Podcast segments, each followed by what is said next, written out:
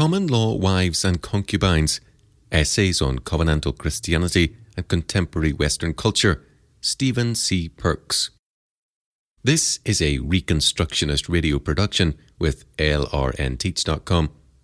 Please visit kuyper.org forward slash books to download or purchase this book. Common Law Wives and Concubines Essays on Covenantal Christianity and Contemporary Western Culture, Stephen C. Perks, 2010. Kuyper Foundation, Taunton, England. Narrated by Nathan Conkey. Chapter 13 The Implications of the Information Revolution for the Future of the Christian Church. Section 1 Who controls public opinion? Does the media inform and create public opinion, or does public opinion inform the media? Or is it both at the same time? Who or what is the source of the opinions and ideology that stream forth endlessly from the media at the beginning of the 21st century? Who creates and controls the predominant worldview in society?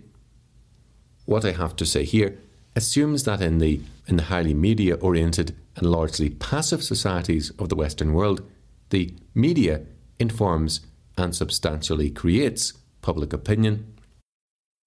It assumes Furthermore, that the media itself is informed largely by vocal and active minorities who work to influence and control society and important social institutions through the propagation of their ideology and social agenda. By the media, I mean the television networks, radio stations, newspapers, periodicals, movies, etc., all of which feature very predominantly in modern life as the source of knowledge and, quote, truth, unquote. The answer to the question of who controls public opinion is predicated on the seemingly self evident fact that the majority of people in society are silent and passive. They do not want to act, but are willing to be acted upon. They do not want to think for themselves. They're willing to let others do their thinking for them. They are lazy, in other words. They will suck in the endless stream of information that comes from the television and newspapers without stopping to consider how their worldview and opinions are affected by such media. Unpalatable as it may seem, I believe this is largely true of modern society. But who influences the media, and through the media, society at large? The answer to this is that those who are motivated and active are the ones who influence the media. Where society is largely passive and silent, small activist groups, small compared with the masses that constitute society, that is, are able to implement their agenda in society through the influence they bring to bear upon important social institutions. The media today is a crucial factor in this process. Unless those who wish to change society are able to win the media over to their cause in a significant way, their efforts will be a failure because public opinion will remain unchanged. It is through the media that the crucial softening up of public opinion takes place so that it becomes fertile ground for new ideologies and concepts of morality. Once this has been accomplished, it is much easier for groups to influence important social institutions and those who make decisions that affect the whole of society. This may take a long time. It is grand Fabianism, but it works very successfully. For example, homosexual practices could never have become a socially acceptable form of sexual behaviour in society today had they not been sanitised as a result of constant media influence on the mindset of the nation. The media has been in the forefront of this and virtually every other aspect of the sexual revolution.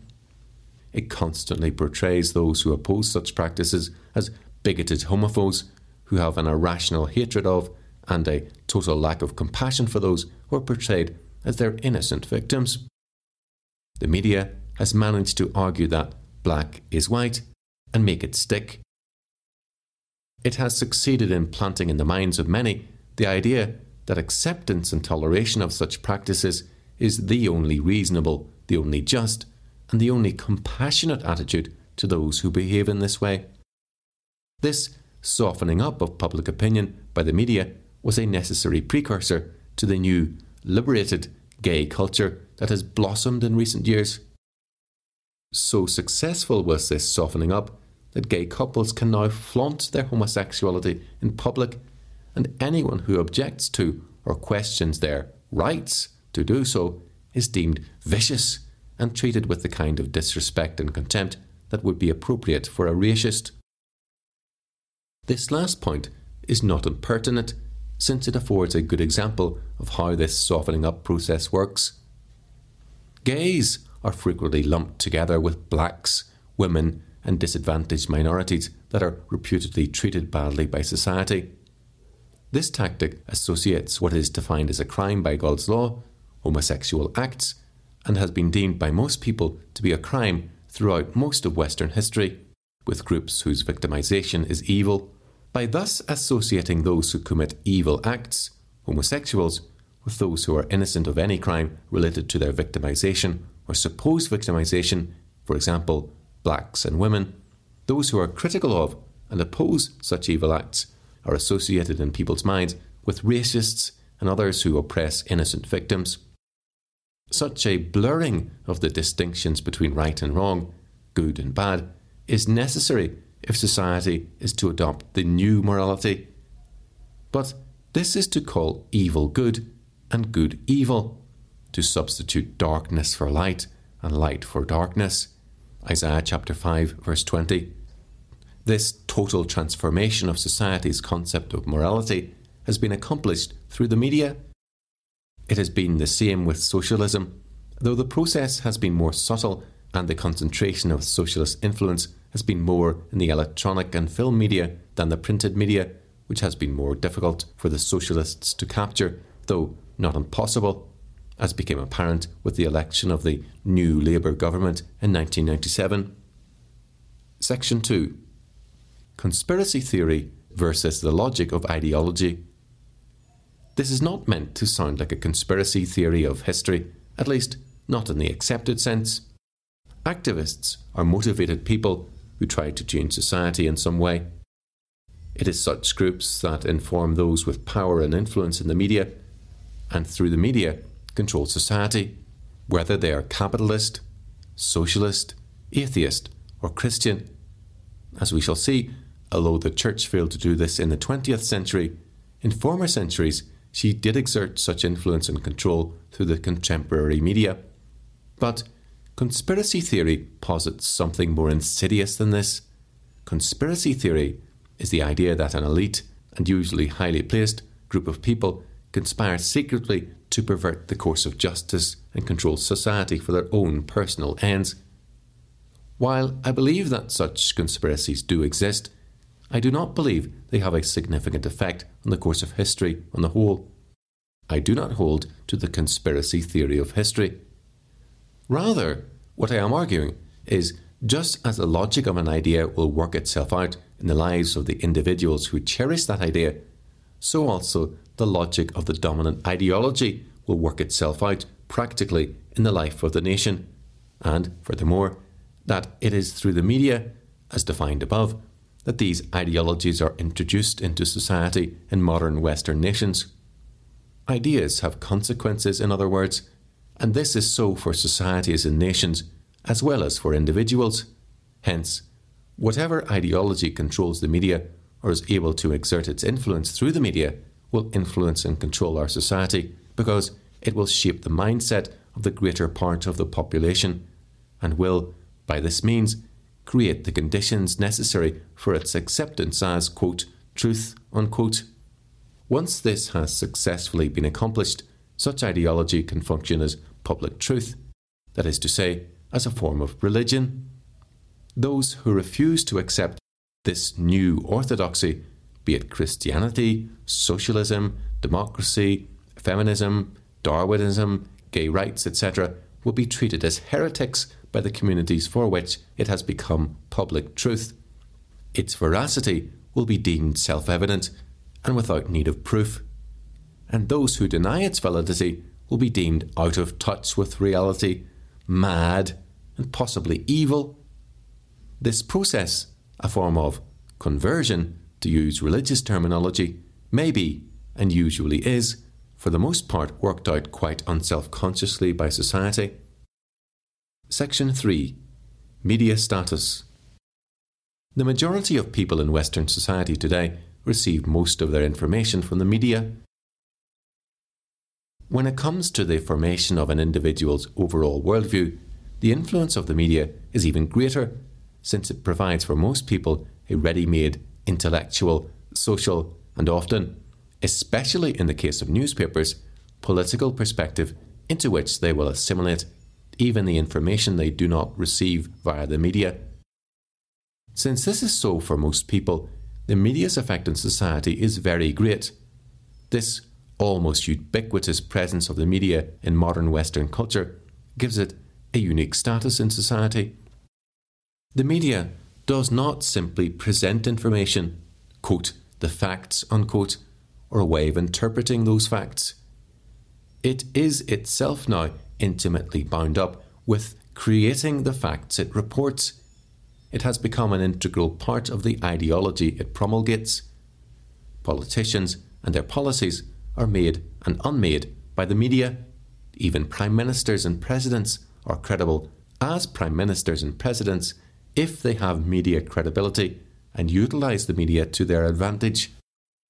Today in America, a presidential candidate is unlikely to be elected if he has no media presence and credibility, regardless of what his policies are like. America proved the point with gusto when it elected a Hollywood actor as president. In Britain, the same is increasingly true. John Major managed to get into position as Prime Minister despite his lack of media credibility, but his deficit in this department blighted his premiership. He, and the Conservative Party generally, faced a challenge as much from the opposition's effective media posturing in comparison with the media sleaze that dogged the Conservatives during Major's premiership as they did from any credible political challenge from the left a point that is substantially borne out by Labour's attempt to move towards the middle ground previously held by the Conservatives. I say media sleaze because the Conservatives have no monopoly on political sleaze, and new Labour could be made to look just as sleazy as the Conservatives. There's not a lot to choose between them, but Labour effectively won the media campaign over the sleaze issue. It would not be too far off the mark to say that media presence and the likely ratings one's media performance will create are as important as one's ability as a statesman for politicians in important government posts today. Perhaps some former politicians and statesmen who are considered to have been great leaders would have little chance of meeting the criteria for office necessitated by today's ubiquitous media coverage of politics and the lives of those engaged in it. There is perhaps both good and bad in the constant media attention that politicians have to face today. Either way, it is a fact of political life at the beginning of the 21st century. The decisions of judges and juries are now overturned by the media's reopening of criminal and civil cases. Television programmes such as Rough Justice and the like are powerful tools in the hands of the media. This should not necessarily be taken as a criticism, simply a statement of facts. The media reporting of the trial of O.J. Simpson in the USA became a significant issue in the trial itself and its outcome. It was every bit as much, perhaps more, a newsworthy item, and certainly had greater implications for the process of justice as a whole than the trial itself.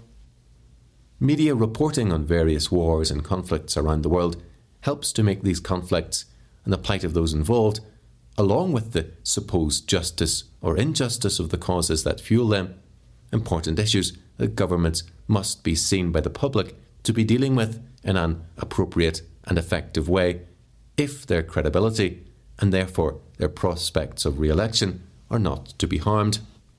Many more examples could be cited. The point is simply that the media is a powerful and important presence in modern society. It has a great deal of influence on society generally and on politicians in particular. Sometimes it uses this for good. Usually it does not. Either way, People respect the trustworthiness of the information they get from the media. They believe it on the whole. I am speaking here of the greater part of the population. The media is authoritative on the whole for most people.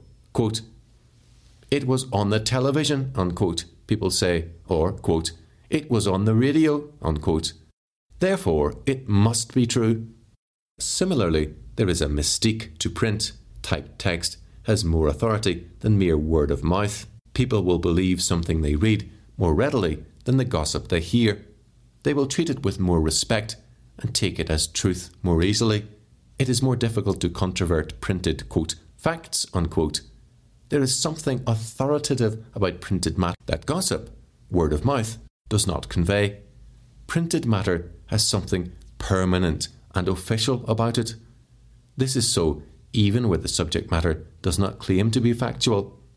Hence the influence of the novel and its power as a vehicle for articulating ideologies. The way the novels of Charles Dickens, for example, are treated almost as social histories is a good example of the danger this fact poses. Of course, such influence can be used for good as well. This is true of television and radio programs also. These are channels of official information in the minds of many, although those who impute such authority to these media may do so quite unself consciously. There is also a sense in which the media becomes the real voice of the people or the nation in the perception of many, though again, this may be unself conscious. People see the media as the voice of truth, as opposed to the voice of official authority that is, government authority. The media represents, therefore, a different kind of authority. The media is often perceived as the charismatic voice of the people, as opposed to the official voice of government. Hence, the increasing use of media personalities as spokesmen for political parties, particularly during general elections. Of course, this may be, and usually is, quite untrue. But this is the way the media is often perceived, and this is an important point that we need to remember. In short, the media has a status and an authority that can be used either for good or bad. This is a fact of life. It will not go away if we ignore it or pretend it is not true. Like every other sphere of life, the media must be captured for Christ and subjected to his lordship. To pretend that it is not a vital strategic target in the Christian war and that Christians can ignore it is folly and will have significant consequences for the status of the church in society. Unfortunately, this was the church's attitude throughout most of the 20th century in at least most Western nations. Why? Section 4 The Church and the Media. The church used to control what was one of the most important forms of media in Western Christendom. In some periods of history, the most important form of media, the pulpit. The church no longer has any significant influence in society because it does not control any form of media that is considered important by society. The pulpit used to be considered an important authority in Western Christendom, at least following the Reformation. This influence has now passed into the hands of atheists and pagans who have adopted alternative forms of media as a means of influencing society and bringing their ideologies to bear upon the life of the nation. The Church has, on the whole, been oblivious to what has been happening. In the 16th and 17th centuries, for example, the pulpit was the media Kings would instruct their bishops to reinforce royal prerogatives through their direction of the clergy, and through the clergy, that is, the pulpit, they were able to influence the people. In other words, they would use the church hierarchy to gain access to the pulpit as a means of disseminating propaganda suited to their own cause. In the time of Puritan England, for instance, Charles I ordered his bishops to instruct parish incumbents to preach the royal prerogative and the divine right of kings. Absolute monarchy was to be taught as part and parcel of God's revealed will for man. The king lost control of the media, the pulpit, and then he lost his head. The pulpit was the media of the day, it was very powerful. Where the Puritans did not control the official pulpit of the established church, they established alternative pulpits as a means of communicating their message to the population. They set up lectureships, a kind of shadow pulpit, to replace the official line being promoted by Archbishop Laud et al. It is worth remembering that, quote, gathered, unquote, churches started originally in England as churches within the official church. They were subversive organisations within the official church, not separatist churches. There was a clear line of differentiation between the early Puritans and the separatists on this point, and even the later Puritans who were independents prior to the Restoration were committed to the concept of a national established church. The lectureships they created as an alternative to the official pulpit, where they were denied access to it, proved to be a formidable obstacle to the king's effort to enforce his will through the official media of the established church. The Puritans created alternative media outlets for their message, and this hamstrung the official church's ability to control society through the church pulpit. One way or another, either as incumbents of parish churches or as unofficial pastors of gathered churches using lectureships to get their message across, licensed or unlicensed as preachers, the Puritans gained influence via the media of the day, preaching. Of course, making available such an alternative ministry was costly, and it was the merchants and middle class, among whom Puritanism was strong, that financed this alternative ministry. Had it not been for the financial backing that the Puritan movement got from these quarters, it is doubtful that Puritan preachers could have had anything like the influence they did have. Christianity does not work by magic.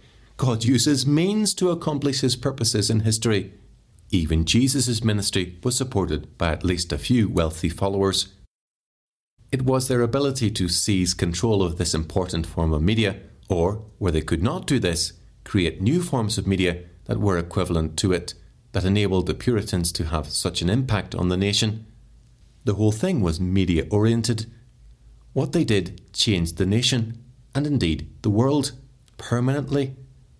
Where Christians have controlled the pulpit when it was the media of the day, they have informed and thereby controlled public opinion, and therefore generally controlled society. In the past, people went to church to listen to preaching. It was a large part of their lives and affected their lives considerably. It led to changed lives and as a result, to a changed society. The change in the content of preaching when Puritans took to the pulpit changed England for good and permanently. This was done not only through the official church pulpit, but through alternative pulpits such as the lectureships and the unlicensed preaching of men like John Bunyan. Despite the Restoration, this produced a permanent change that has never been reversed, though it has been badly corrupted. The Puritans were able to do this because preaching was the media of the day. And the media is very powerful. Whoever controls the media will control public opinion and society.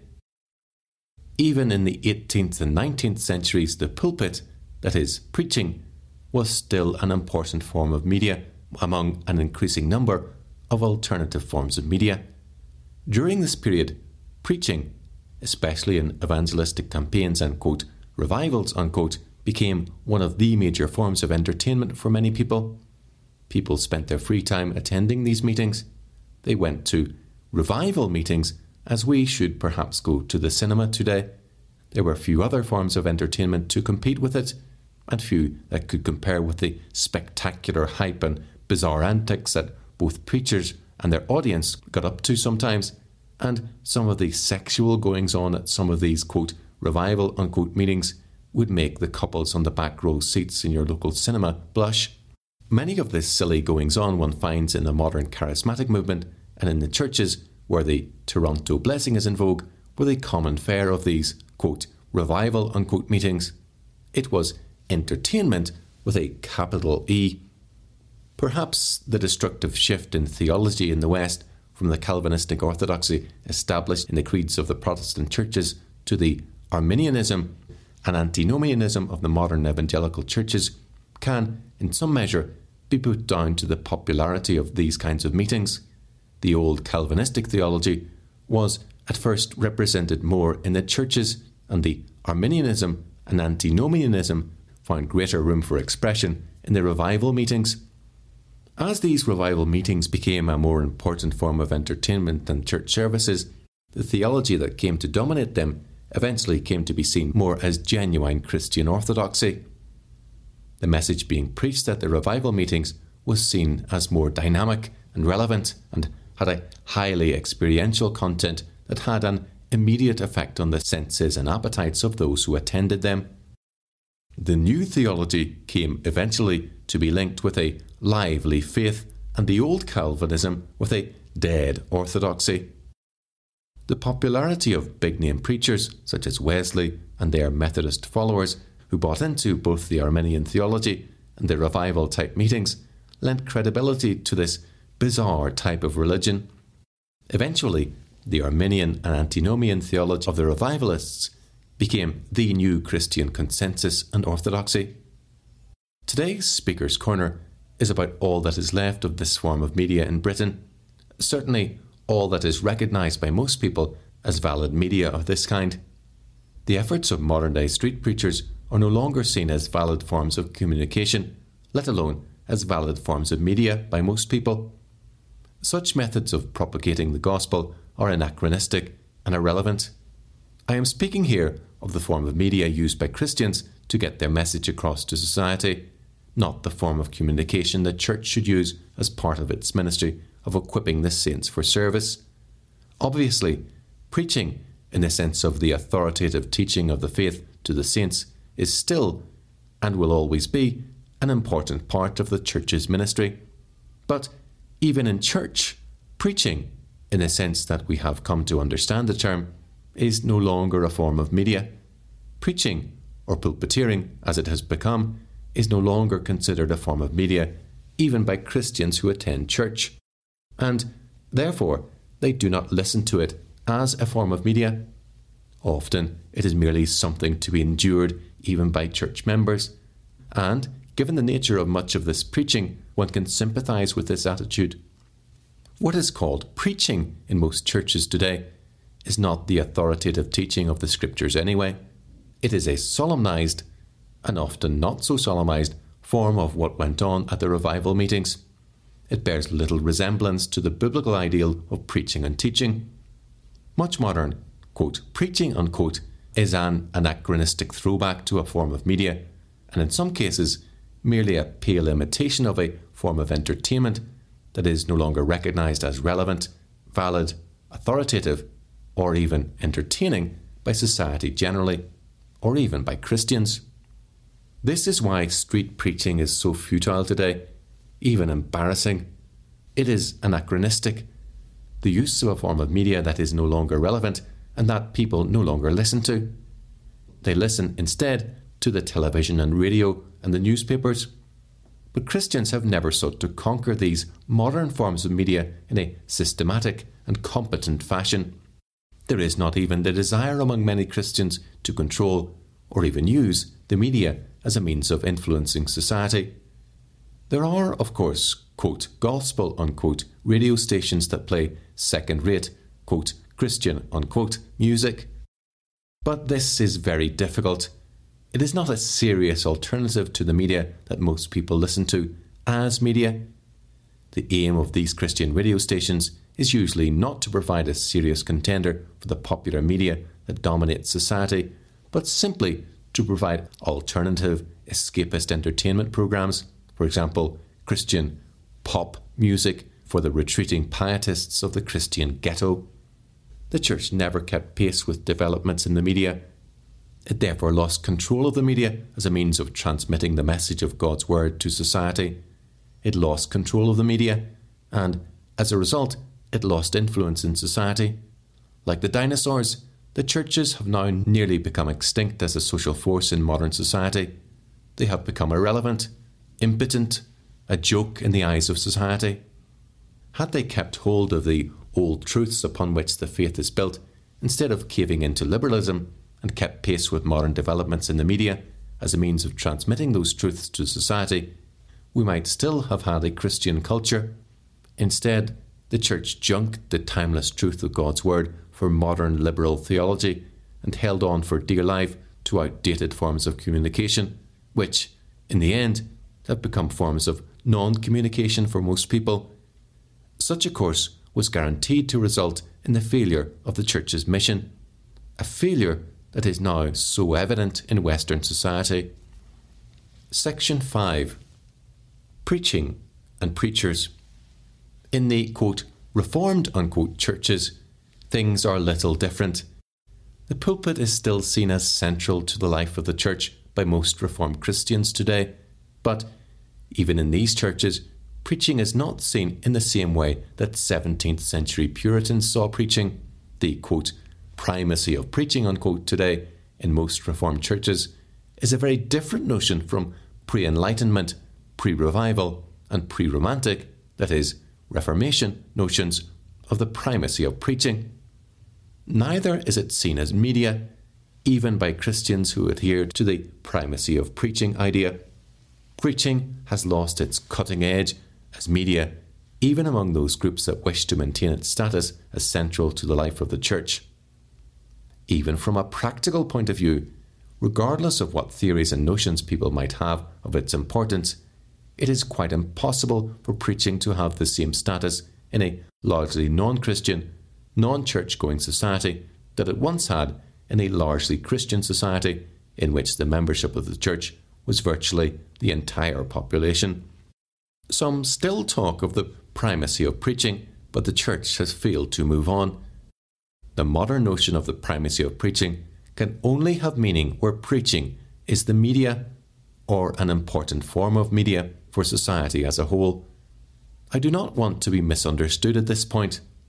In the life of the church, in her educational program and mission, in her educational program and mission to the nation, and mission to the world, the biblical concepts of teaching and preaching should have a central role. I am not denying this. I think teaching and preaching are vitally important and central to the life and mission of the church.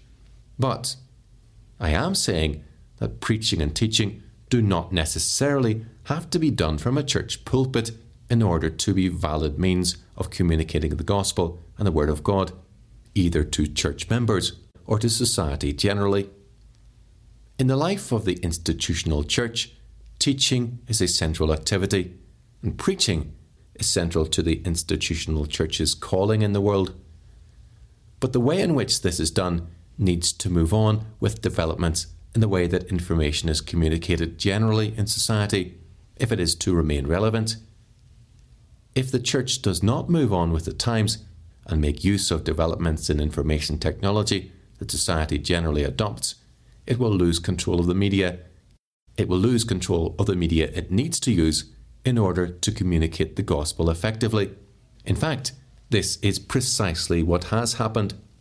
I am not speaking here of the message, but merely of the means of communicating that message. The content of the gospel does not change. Its public, official declaration must not cease. But the method of delivery the way in which this proclamation of the Word of God is presented needs to change with the times in order for the church to be able to communicate the message as widely and as effectively as possible. The church needs to take advantage of every means available for the transmission of the Word of God to society. Not to do this is to fail to obey Scripture itself. Quote, For though I am free from all men, I have made myself a slave to all, that I might win the more. And to the Jew, I became as a Jew, that I might win the Jews. To those who are under the law, as under law, though not being myself under the law, that I might win those who are under the law. To those who are without law, as without law, though not being without the law of God, but under the law of Christ, that I might win those who are without law. To the weak I became weak, that I might win the weak. I have become all things to all men, that I might by all means save some. End quote. 1 Corinthians chapter 9, verses 19 to 22. Paul was prepared by all means, that is, in every way possible, to preach the gospel to those who had not heard it. Some years ago, I had a conversation with a friend who had taken up street preaching. He was a Reformed believer and his message was orthodox. I suggested to him that this method of street preaching was no longer an effective way to communicate the message of the gospel to society. Most people do not stop to listen, and those who preach in the streets are preaching to the wind most of the time, if not to raspberries. I suggested that he could reach more people who are prepared to listen if he were willing to speak on the local radio. I had, at the time, contact with several local radio stations. I offered to put his name forward as a speaker, since, on many occasions, I was asked to suggest possible speakers for various programs. The response I got was that such a method of communicating the gospel was not biblical, that the Bible commands us to preach in the streets, not on the radio, and that we must obey the Bible. But, of course, the Bible does not command us specifically to preach on the streets, as if this were the God ordained method of preaching to the masses.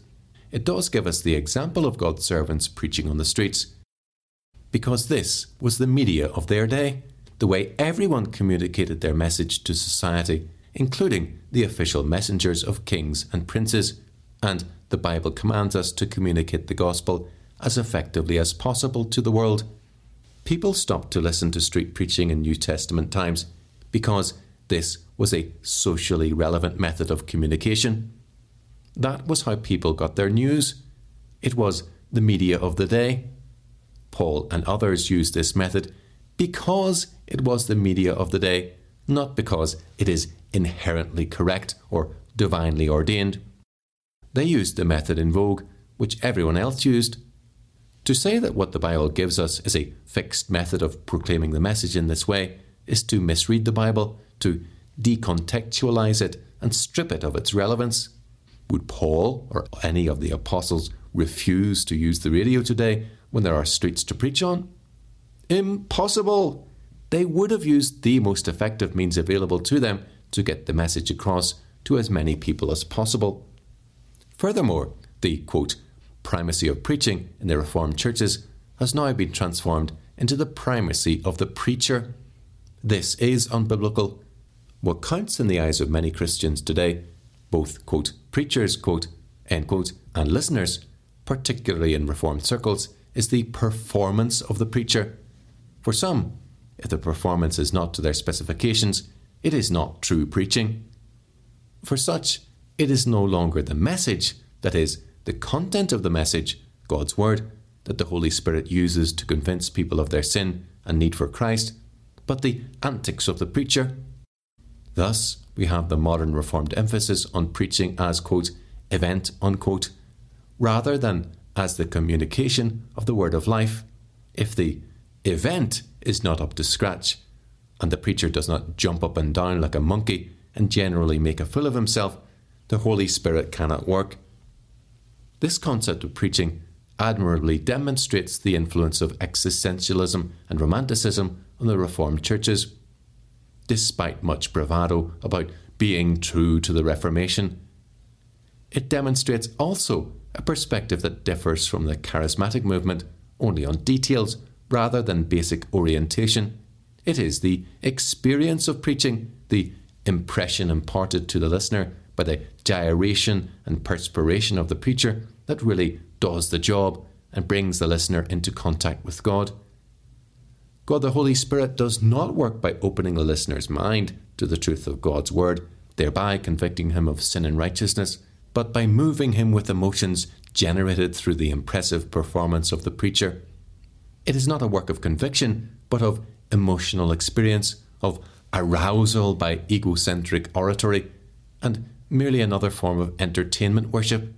The preacher is expected to jump up and down in the pulpit, shout at his audience, cajole and harangue them, and generally act like an imbecile. And, of course, the members of the congregation are then expected to act like imbeciles by complimenting the preacher on his, quote, unction, unquote, on their way out after the service. I heard one preacher say, quote, I've crowed like a cockerel in the pulpit to get my message across, end quote. and this was a minister who abominates charismatic worship and the Toronto blessing. Animal noises are a speciality at Toronto at the Toronto blessing sessions. What's his problem?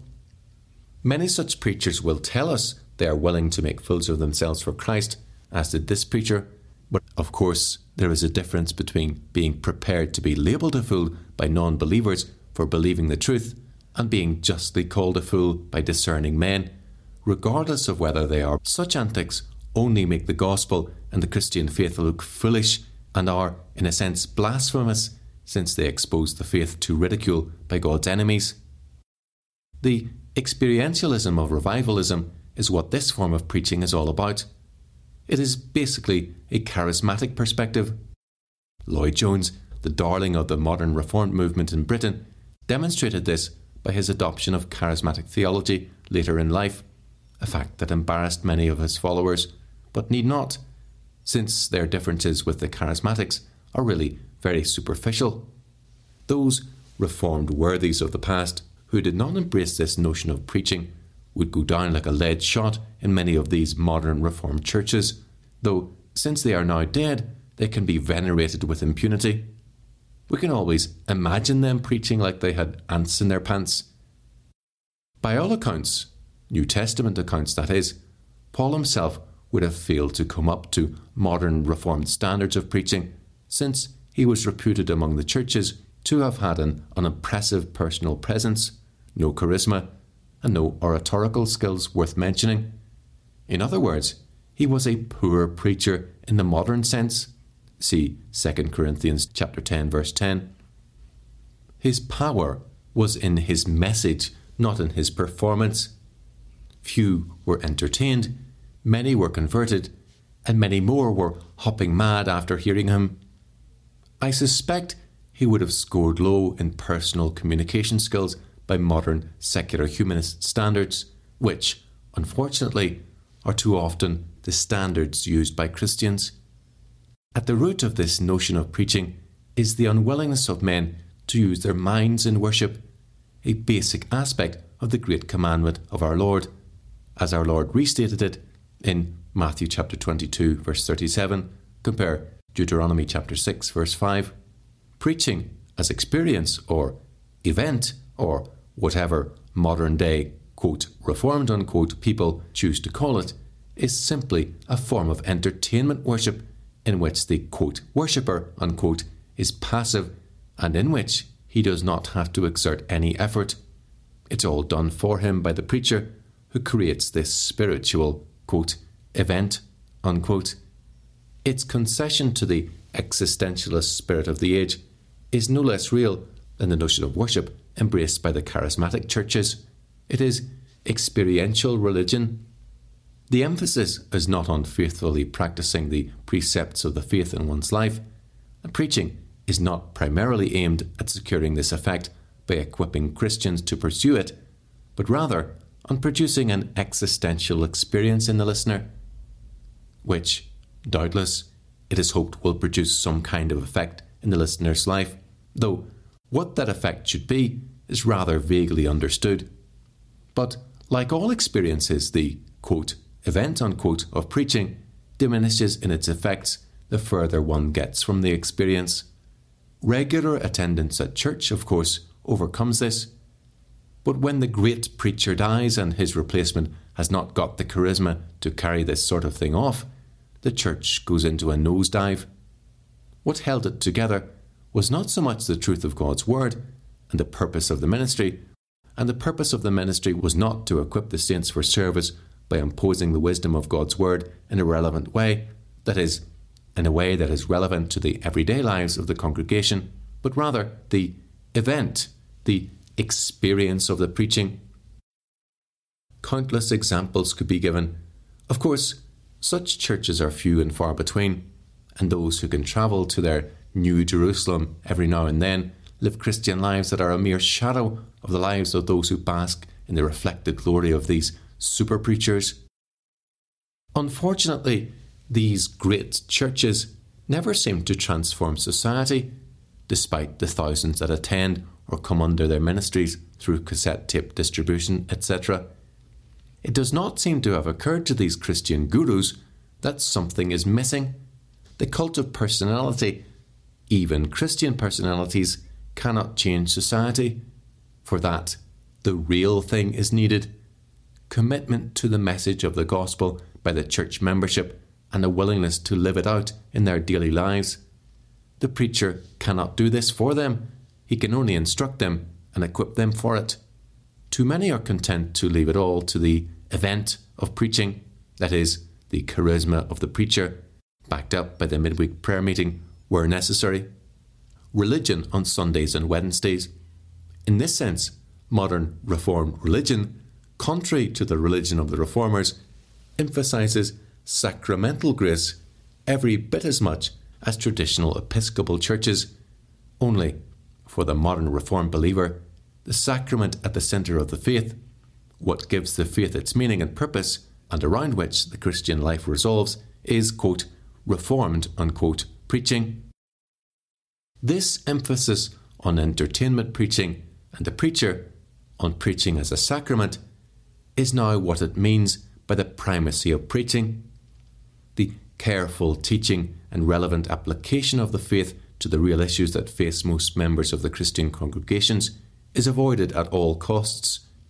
Such teaching demands the engagement of the mind in worship on the part of the congregation, and then action, sacrifice for the cause of the kingdom, as the congregation puts into effect what has been learned. To expect this is one sure way to get your megachurch into a nosedive that will end with the preacher looking for a new job. So the status quo, quote, reformed, unquote, preaching is peddled endlessly instead, and its recognition as true, quote, unction, unquote, is all that is required of the reformed believer if he is to be numbered among God's elect. At best, such preaching is anachronistic. Pulpiteering is no longer in vogue. Society no longer listens. Such preaching has no real effect on society. The Reformed preacher may think he is preaching the gospel, if only to the converted, but he will only keep his job if he keeps off the congregation's toes and titillates them each week with new manifestations of unction. Is this, in any degree, really what the New Testament requires of the church and of those who preach the gospel? Biblical preaching and teaching. The New Testament word translated as preach is kerusso. There are three basic words in this word group that appear in the New Testament kerux, a herald, public messenger, kerusso, to be a herald, make proclamation as a herald, that is, to preach, and kerygma, what is proclaimed by a herald, a proclamation, public notice, that is, preaching. Both the act of proclaiming and the content of the proclamation. Kittel's Theological Dictionary of the New Testament has some very interesting comments about these words, which I shall cite at length. Quote, 1. Kerux. Quote, the herald who plays so important a part in the Greek world is of little account in the New Testament. The word only occurs three times, and always in later writings. Jesus is never called the kerux theos, herald or preacher of God, though Paul is, though Paul is kerux kai apostolos kai didaskalos, herald, preacher, and messenger, apostle, and teacher. In 2 Timothy 1 verse 11, compare also 1 Timothy 2 verse 7 and some manuscripts of Colossians 1.23. Noah, who is regarded as God's herald in Judaism, is called Kerux dikaiosunai, preacher of righteousness, in 2 Peter 2, verse 5, because by word and deed he summoned his contemporaries to repentance some 120 years before the coming flood. Noah is also described as a herald in 1 Chronicles 7 6 and 9 4. How are we to explain the reserve with which the Bible views the term? In many respects, kerux seems to be a very suitable word to describe the Christian preacher. It has many links with apostolos, messenger, apostle, and is also at many points an equivalent of evangelos, one bringing good news. Nevertheless, the New Testament manifestly avoids it. Why? The point is that it does not really fit the person of the one who proclaims the word, for the true preacher is God or Christ himself. Hence, there is little place for the herald. The Bible is not telling us about human preachers, it is telling us about the preaching. Furthermore, the prior Greek history gives too specific a meaning to kerux.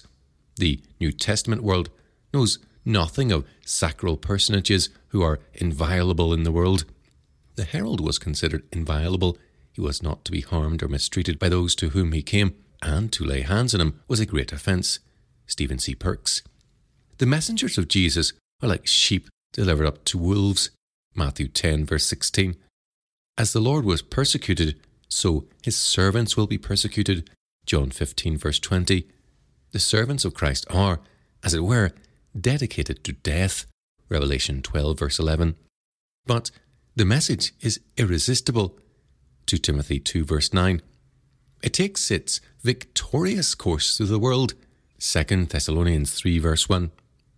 Hence, kerisai is more important than kerux in the New Testament. 2. Kerusso. When we today speak of the proclaiming of God's word by men, we almost necessarily think of preaching, and with few exceptions, Luther always used this word, predigen, in translation of kerisai. The New Testament is more dynamic and varied in its modes of expression than we are today. Friedrich, the author of this article in Kittel's Theological Dictionary, cites 28 different terms and phrases besides the kerusso word group that the New Testament uses to convey the idea of proclaiming the Word of God, and concludes Naturally, there are differences between these verbs, but our almost exclusive use of preach for all of them is a sign not merely of poverty of vocabulary, but of loss of something which was a living reality in primitive Christianity. Furthermore, and of significance for the argument of this essay, quote, even if we disregard the other terms and restrict ourselves to preach in translation of kerisai, the word is not a strict equivalent of what the New Testament means by kerisai. Kerisai does not mean the delivery of a learned and edifying or hortatory discourse in well chosen words and a pleasant voice. It is the declaration of an event. Its true sense is to proclaim.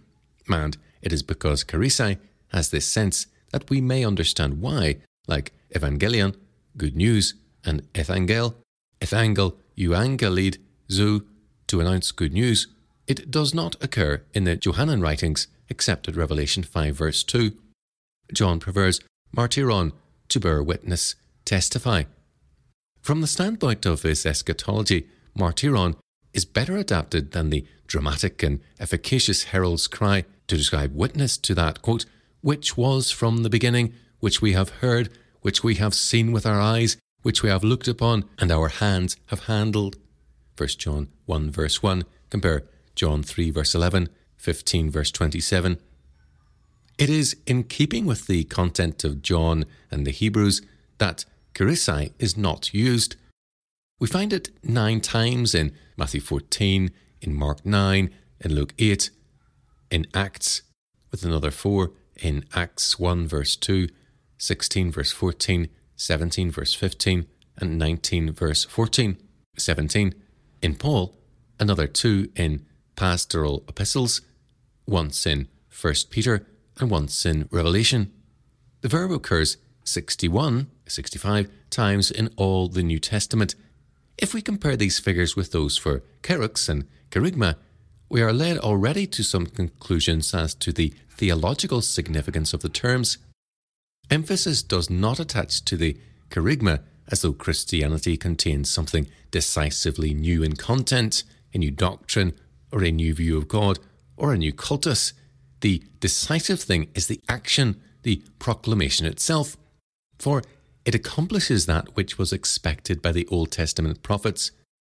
The divine intervention takes place through the proclamation. Hence, the proclamation itself is the new thing. Through it, the Vasileia Tau Theos, kingdom of God, comes. 3. Kerygma. As Matthew 12, verse 41, Luke 11, 32, Kerygma has been correctly rendered cohortorio, encouragement, exhortario, exhortation, predicatio, proclamation. The preaching of Jonah was followed by the repentance of the Ninevites. At 1 Corinthians 2, verse 4, kerygma is the act of proclaiming. Christian preaching does not persuade the hearers by beautiful or clever words, otherwise, it would only be a matter of words. Preaching does more, it takes place in the spirit and in power. It is thus efficacious. In the short Markan ending, however, the reference to kerygma is to content, the sacred and imperishable proclamation of eternal salvation. The sacred and incorruptible kerygma is in some sense a doctrine which treats of eternal salvation, yet this does not exclude the possibility that the message which thus treats of salvation or proclaims it may also affect it. This is at least the meaning in 1 Corinthians 1 verse 21. The foolish message of Jesus crucified saves those who believe. At 1 Corinthians 15 verse 14, the resurrection of Jesus from the dead is the content of the kerygma. At Revelation 16 verse 25 too, the reference is to the message with a very definite content. The Gospel of Paul is identical with that which Jesus himself preached during his earthly life. In Titus 1 3, kerygma is actus predicandi, the act of proclaiming. By preaching is manifested the Word which brings to man the eternal life that was promised. The kerygma is the mode in which the divine Logos comes to us. What is clear from all this is that there is no office of preacher or herald, kerux, in the New Testament church. It is the apostles, evangelists, prophets, pastors, and teachers who preach the word of God.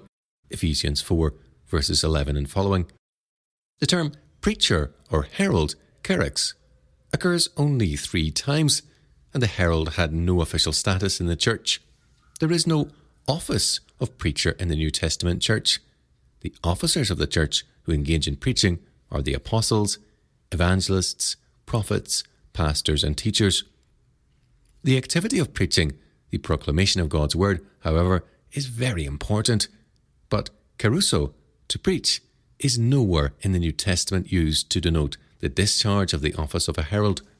It means to publish, proclaim openly, and refers to the public proclamation of the gospel and matters pertaining to it.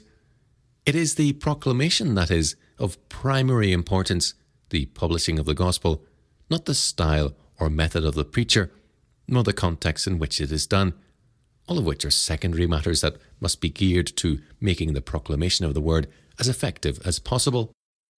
Nevertheless, preaching is only one means among many of communicating the gospel to the world.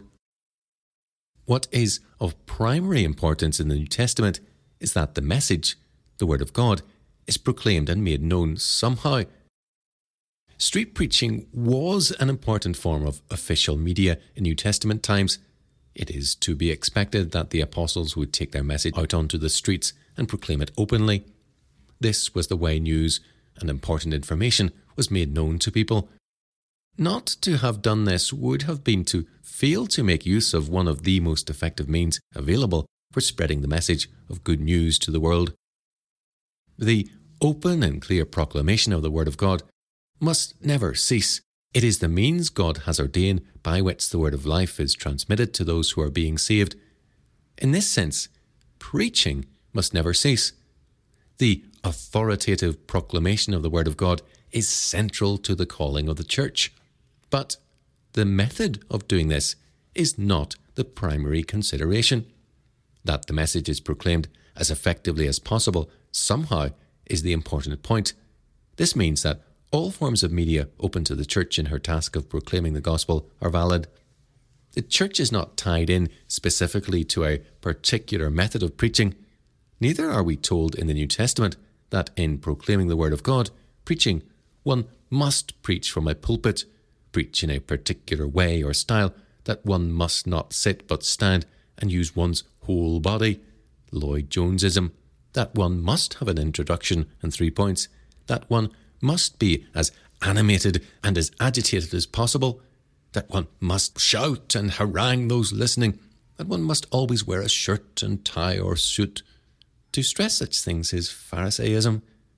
The emphasis in the New Testament is rather on communicating the truth of God's Word as effectively as possible, and all other things are to be subordinated to this goal. All possible means open to the Church of communicating the gospel are valid.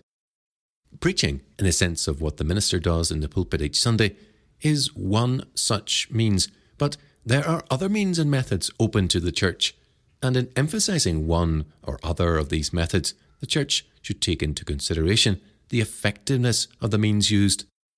This may mean abandoning some traditional means of communicating the gospel to the non believing world in favour of methods that are more culturally relevant and therefore more effective in contemporary society. Furthermore, preaching in the New Testament is not what is understood as preaching in most church services today, that is, an exposition or homily from the pulpit. It is rather the simple declaration of the pure Word of God. It was important that a kerux, a herald or preacher, did not embellish or exaggerate his master's message or enter into negotiations with those to whom he was sent. His duty was to declare the message simply and plainly, to deliver it exactly as he heard it from his master. Reading or directly quoting scripture is the purest form of preaching. All explanations and exegesis of the text are a move away from biblical preaching. Exposition and exegesis do not fit the New Testament category of preaching. Preaching in the New Testament is the simple declaration of the pure Word of God. We have no New Testament examples of preaching that are not the plain proclamation of the undiluted Word of God. Exegesis is not preaching, neither is exposition. Of course, exegesis and exposition are activities of central importance to the purpose and task of the church ministry. Exegesis and exposition is the task of the teacher, which is an office in the New Testament church. The term exegesis comes from the Greek word exegeisthai, meaning to reveal, interpret, narrate, unfold in teaching, which is used in the New Testament. But in the New Testament, preaching is the proclamation of the message of the gospel simply and purely. It is not exegesis in the modern reformed sense. It is not expository preaching, in other words, but the formal proclamation of the gospel. It is declaration, not exposition. Lest there should be any misunderstanding, let me make it clear that I believe exegesis and exposition of Scripture are vitally important and central to the ministry of the Church. In fact, such teaching is what should happen each Sunday in the church service. Exegesis of Scripture is the function of the teacher and a primary aspect of the Church's ministry to the saints. The office of teacher is fundamental and vital to the life of the institutional Church. But such exposition and exegesis of Scripture for the purpose of equipping the saints for service, Ephesians 4 11 to 12, is very different from what passes for preaching in most churches today and is to be distinguished from the formal proclamation of the gospel, preaching, required of the church in the New Testament. This is why I believe the notion of the primacy of preaching in modern Reformed churches is seriously astray from the biblical ideal. It is a notion, indeed, an ideology that has taken on a life of its own, quite independent of any real connection with what the New Testament sets forth as either teaching, exegesis, or preaching proclamation, it has become the primacy of the preacher. And in Reformed circles, this wayward notion of preaching has become an end in itself rather than a means of communicating the gospel. What is of importance in this ideology of preaching is the sermon itself. Preaching as an art form, the preacher's performance, and the audience's experience of the event, that is, the impressions and emotions such preaching arouses in them. These ideas are openly promoted and encouraged in popular Reformed manuals on preaching and preachers. It is all about the cultivation of an art form geared to creating the right existential experience in the audience. And, as in most modern art forms, following the Romantics, the performance of the artist is what is considered of paramount importance the Church must return to the biblical ideal if it is to communicate the gospel effectively. It must seek to communicate the gospel to the world by the most effective means possible, there is no mileage in trying to get people into church by titillating them with prancing pulpiteers. Even if this succeeds in getting people into the church in the short term, which is increasingly unlikely due to its decline both as a form of media and entertainment, it will achieve very little in the long term. Any revival in the church's fortunes as a result of such endeavours will come to an end when the preacher leaves for better pastures or drops dead. The church must be built on a surer foundation, the foundation of the teaching of the apostles and prophets, the Word of God, Ephesians 2, verse 20. Conclusion Why all this talk about preaching when the subject is the media and the church's future? Because it is necessary to deal with a misconception before we can get back to the correct conception of the task before the church. From the time that preaching in the modern sense ceased to be a major form of media in Western society, Christians have not had the financial strength to control the media. Certainly, they did not have the financial strength in the 20th century. The church lost control of the media never invested in the new forms of media that took the place of preaching in society. Now, the church cannot afford to be a significant player in the modern media world, but if we are to rebuild society effectively as a Christian society, we need to think and act strategically. If we are to proclaim Christ to the world effectively, we need access to the media. At the beginning of the 21st century, however, and this is the important point, the media is again undergoing vast changes. New developments are taking shape in computer technology that will change the shape of the media in the 21st century. This new computer technology will be the media of the future, and this technology is now coming within financial reach of most churches, even within the reach of most individuals. These developments are taking place at an exponential rate. The church must be ready, willing, and able to take advantage of the opportunities this new technology brings. It will likely be the mass media for the next century if Christians do not seize the day, the church may decline for another century. Entrenched, old fashioned attitudes will not help us. We cannot relax and hope that people will start coming to church again to listen to, quote, great preaching, unquote. People no longer listen. We are commanded to go out into all the world and preach the gospel. Mark 16, verse 15. Not to wait until the world comes into the church. It is vitally important that people come under the ministry of God's Word if they are to be saved and society is to be Christian once again. But listening to traditional pulpit preaching in church services is not the only means of bringing people under the ministry of God's Word, and perhaps in future it will not be the main or most effective means of doing so. We must use the new media to communicate the Word of God to the world. It is the truth of God's Word that convicts that the Holy Spirit uses to bring men to faith. Therefore, men can only be saved as they are brought into contact with this word. If we are to do this effectively, we must use the most culturally relevant means of communication available. By all means, we must communicate the Word of God to the world. It is the proclamation of that Word that saves men, societies, and nations. While the Church prizes and worships irrelevant and extra biblical notions of preaching and the preachers who thrive on such misconceptions, rather than the effective communication of God's word, she will fail to proclaim the gospel. Indeed, such failure is precisely what much so called great preaching has brought us. The emphasis has moved away from God's word and its requirements in our lives to men and their ideas, and often what prevails as preaching is no more than the cult of personality. The battle for the rebuilding of Christian society and culture will be fought on two fronts in the 21st century education and the media.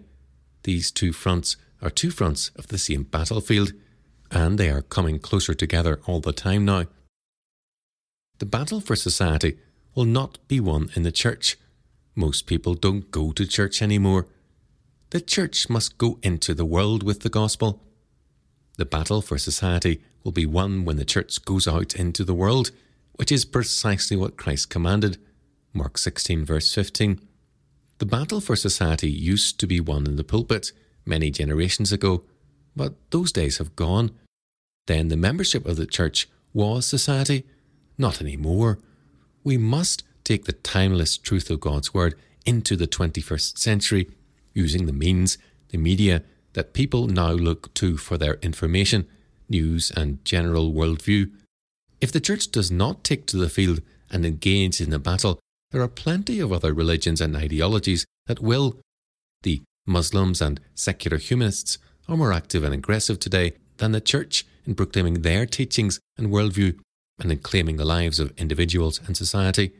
I believe that the New Testament supports this understanding of the church's task because that is precisely what the apostles and prophets did in terms of their contemporary culture. They used the media available and relevant to their age and culture. So must we. This means that Christians must wake up to reality and stop living in the past. We must seize on the new technological developments in media and information technology and use them effectively to bring the message of God's Word to a world desperately in need of it. For the Church not to do this is to fail in her great commission to go into all the world and preach the gospel to the whole creation. The Reconstructionist Radio Podcast Network brings to you a complete lineup of podcasts where you will hear practical and tactical theology. Our desire is not simply that you consume our shows, but that you also live out your faith in every area of life. We can talk all day long about these things, but if we fail to put them into practice, then we fail as ambassadors of Jesus Christ our King. Subscribe now to your favorite Reconstructionist Radio Podcast Network shows, or you can subscribe to the Reconstructionist Radio Master Feed, where all of the content we produce, including the audiobooks and audio articles, will pop up as soon as they are available.